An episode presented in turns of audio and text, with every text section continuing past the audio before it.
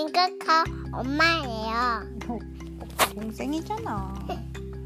전 코코 아빠예요. 넌 코코잖아. 전 코코예요. 너는 코코 마마잖아요. 너는 코코 언니잖아요. 네, 꼬마 요정과 구두빵 할아버지를 읽어볼 거예요. 오늘은 안 보여. 오빠만 준비됐나요? 네, 푸푸.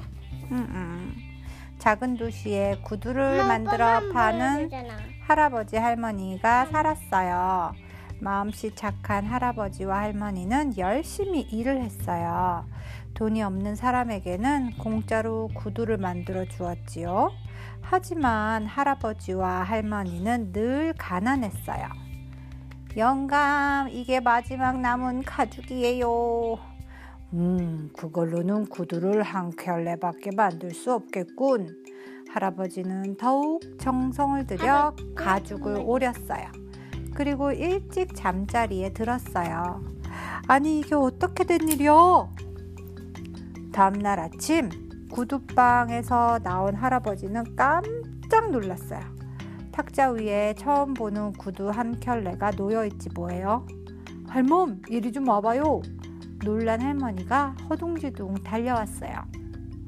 어머나, 세상에, 이렇게 훌륭한 구두는 처음 봐요. 할아버지는 구두를 진열대 위에 올려놓았어요. 초라한 할아버지의 구두방이 환해졌죠. 잠시 후 돈이 많은 신사가 찾아왔어요. 정말 예쁜 구두예요. 신사는 비싼 값으로 구두를 사갔어요. 할아버지는 그 돈으로 가죽을 샀어요.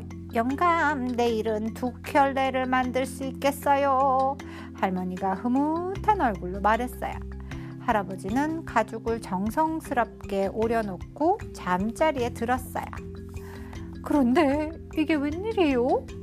다음날 아침 탁자 위에 구두 두 켤레가 놓여 있었어요. 영감, 어쩜 이렇게 잘 만들었을까요? 호호, 그거 참 누군지 모르지만 이렇게 고마울 때가 있나. 솜씨 좋게 만들어진 구두는 보기만 해도 행복했어요. 구두를 그렇게 잘 만든다며? 아우, 나도 멋진 구두를 사고 싶어. 구두를 만들면 먼저 나에게 파세요. 손님들이 우르르 몰려왔어요. 할아버지와 할머니는 더 많은 가죽을 살 수 있었어요. 밤마다 예쁜 구두는 자꾸 만들어졌지요. 영감, 누가 우리를 돕고 있을까요? 그러게 말이야, 오늘 밤엔 잠들지 말고 누군지 꼭 알아봅시다. 할아버지와 할머니는 밤이 오기를 기다렸어요. 밤이 깊어지자 할아버지와 할머니는 몰래 숨었어요. 그때였어요. 가게 문이 스르르 열리더니 작고 귀여운 요정들이 가게 안으로 들어왔어요. 그런데 이상하죠? 꼬마 요정들은 모두 발가벗고 있었어요. 빨리 구두를 만들자. 요정들은 할아버지가 잘라놓은 가죽에 구멍을 뚫었어요.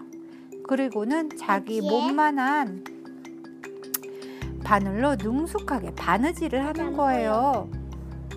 여기 뚝딱! 눈 깜짝할 새에 구두 한 켤레가 만들어졌어요. 한 켤레, 두 켤레, 세 켤레, 새로 만든 구두가 자꾸자꾸 늘어갔어요. 빨주, 노초, 파남보, 여러 가지 색깔의 구두는 무지개를 펼쳐놓은 것 같았어요. 요정들은 다른 날보다 더 많은 구두를 만들었어요. 휴, 끝났다. 요정들은 서둘러 돌아갔어요. 너무 고마운 요정들이에요. 할머니는 눈물을 닦으며 말했어요. 그러게 말이요, 어떻게 보답을 하면 좋을꼬? 곧 크리스마스인데 옷을 만들어주면 어떨까요? 할아버지가 무릎을 탁 쳤어요. 그거 좋겠군. 나는 구두를 만들겠소. 그날부터 할아버지와 할머니는 부지런히 선물을 준비했어요. 드디어 크리스마스가 되었어요. 밤이 되자 어김없이 요정들이 나타났어요. 이게 뭐지? 탁자 위에 조그맣고 예쁜 새옷과 구두들이 불빛에 반짝이고 있었어요. 할아버지와 할머니가 우리의 마음을 아셨어. 요정들은 기뻐하며 새 옷을 입었어요. 앙증맞은 새 구두도 신었지요.